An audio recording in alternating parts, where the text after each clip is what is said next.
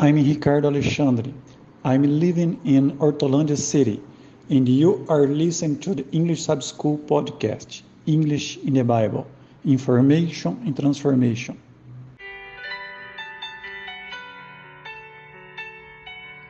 Hello, dear friends. I am Mo Sena for the English Sabbath School podcast. My name is Moacir Sena, but my friends call me Mo, and I call you my friends. So, my friends, this is lesson six for Sunday, July 30th. Ooh, we are coming to the end of another month. My Lord, have mercy upon us. How time flies. And today's title, listen, Paul, imprisoned apostle to the Gentiles. Yes, remember, probably Paul was in prison when he wrote this letter to the Ephesians. In Rome. He was in Rome, yeah. Far away, but he found solace. He found comfort writing to them and giving them encouragement and inspiration. So before we open our Bibles, yes, we're going to read the whole chapter 3, the third chapter to the book of the Ephesians. But first, let us pray. Heavenly Father, thank you so much for the Sabbath that was a blessing to us, for the fellowship, for brothers and sisters, for the mystery of the gospel, and thank you very much for the good night of rest. And now that we're starting a new week, oh Father, guide us Help us to be a blessing to others as you bless us so much. And as we study your word, send down your spirit. May we really understand your message that you had for the people in Ephesus and for us as well. We thank you for the inspiration, for the revealed word in Jesus' name. Amen and amen. So you're invited to do what, Carlinhos? Yes, very good.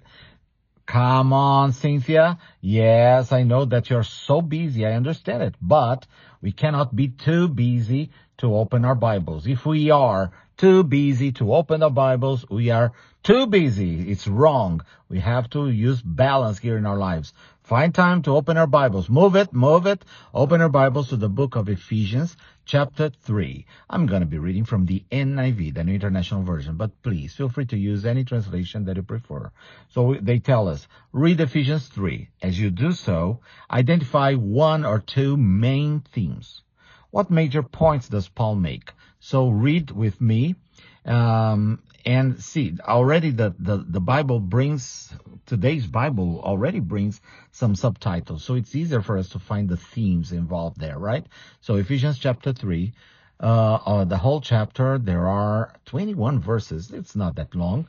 Uh, remember, at the beginning of the quarter, we read the whole book in a sitting. Yeah, it was a challenge, but it was a blessing as well. So the subtitle is God's Marvelous Plan for the Gentiles.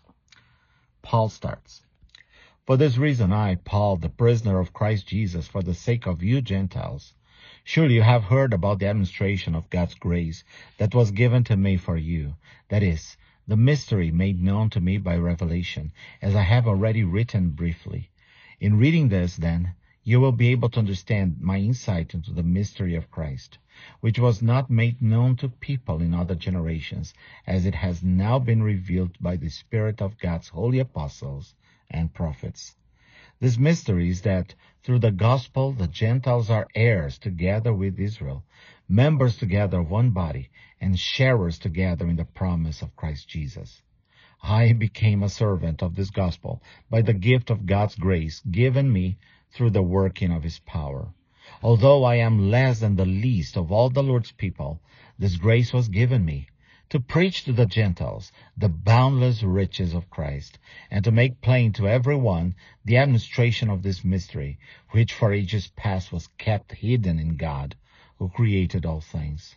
His intent was that now, through the church, the manifold wisdom of God should be made known to the rulers and authorities in the heavenly realms, according to his eternal purpose that he accomplished in Christ Jesus our Lord. In him, through faith in Him, we may approach God with freedom and confidence. I ask you, therefore, not to be discouraged because of my sufferings for you, the sufferings for you, which are your glory. A prayer for the Ephesians, verse 14. For this reason I kneel before the Father, from whom every family in heaven and on earth derives its name. I pray that out of his glorious riches he may strengthen you with power through his Spirit in your inner being, so that Christ may dwell in your hearts through faith, And I pray that you, being rooted and established in love, may have power, together with all the Lord's holy people, to grasp how wide and long and high and deep is the love of Christ, and to know this love that surpasses knowledge, that you may be filled to the measure of all the fullness of God. Now, to him who is able to do immeasurably more than all we ask or imagine, according to his power that is at work within us, to him be glory in the church and in Christ Jesus throughout all generations, forever and ever. Amen. So could you identify the two themes? Excellent. Very good, Fabio and Sandali. I knew that you were paying attention to it. Excellent. Yes. And the Bible divided by subtitles. The chapter helped, right? now, the lesson says, Ephesians 3 displays an interesting structure. Paul begins the chapter with these words. For this reason, I, Paul, the prisoner of Christ Jesus, for you Gentiles.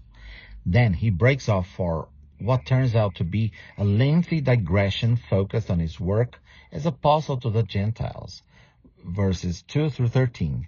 After the aside that was quite long, he signals a return to his original train of thought by repeating the phrase, for this reason, with verses 14 through 21 providing this inter- his interrupted prayer report. In Ephesians 3:1, Paul identifies himself as the prisoner of Christ Jesus. The New King James Version. His way of arguing that through he uh, though he may be may reside in Roman captivity and appear to be under the authority of the Roman Empire, there is a deeper divine purpose being worked out in his life. He is not the prisoner of Rome, but the prisoner of Christ Jesus. Isn't it interesting? And the lesson asks us to compare to um, Ephesians chapter 4 verse 1.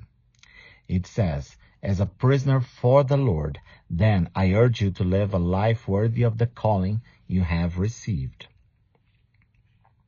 Paul's mention of his suffering and his later mentions of mention of his chains in verse in chapter 6 verse 20 suggests that he is not under relatively comfortable house arrest. Compare Acts 28:16. But he is in prison. So some theologians say he is in uh, under house arrest, others he is in prison. But based on these comments about chains and suffering, probably he's not very comfortable. Being in prison in the first century and in a Roman dungeon was especially challenging. Still today, the Roman Empire did not run well-organized prisons with sanitary facilities and regular meal service. Still today, in fact, the empire had little need for prisons, since incarceration was not used as a means of punishment. Huh.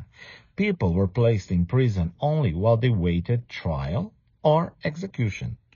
Prisoners were expected to provide for themselves and were dependent on relatives and friends to supply food and other needs. Still today, the same thing happens. Some things never change, apparently, huh? But Paul's worries perhaps center on the emotional impact of his imprisonment on believers, since being a prisoner was an extreme social disgrace in the context of a honor-shame culture. He might fear that some will ask, how can Paul be the apostle and messenger of the exalted Christ and be a despised prisoner? Opening a parenthesis here, well, if they thought that, they forgot that they are following Jesus, who was a prisoner and who was killed, executed because uh, of his sentence. So, but continuing, close parenthesis. So he reframes his imprisonment, helping believers to see it as part of God's plan. Yes, he is suffering for them, he says, suffering for you in the English Standard Version. And what appears to be a source of shame will be in fact turn out, will in fact turn out to be for their glory. Ephesians 3:13. Final question. How can we learn to trust God and His ways amid what can be very trying circumstances? Quite interesting, isn't it?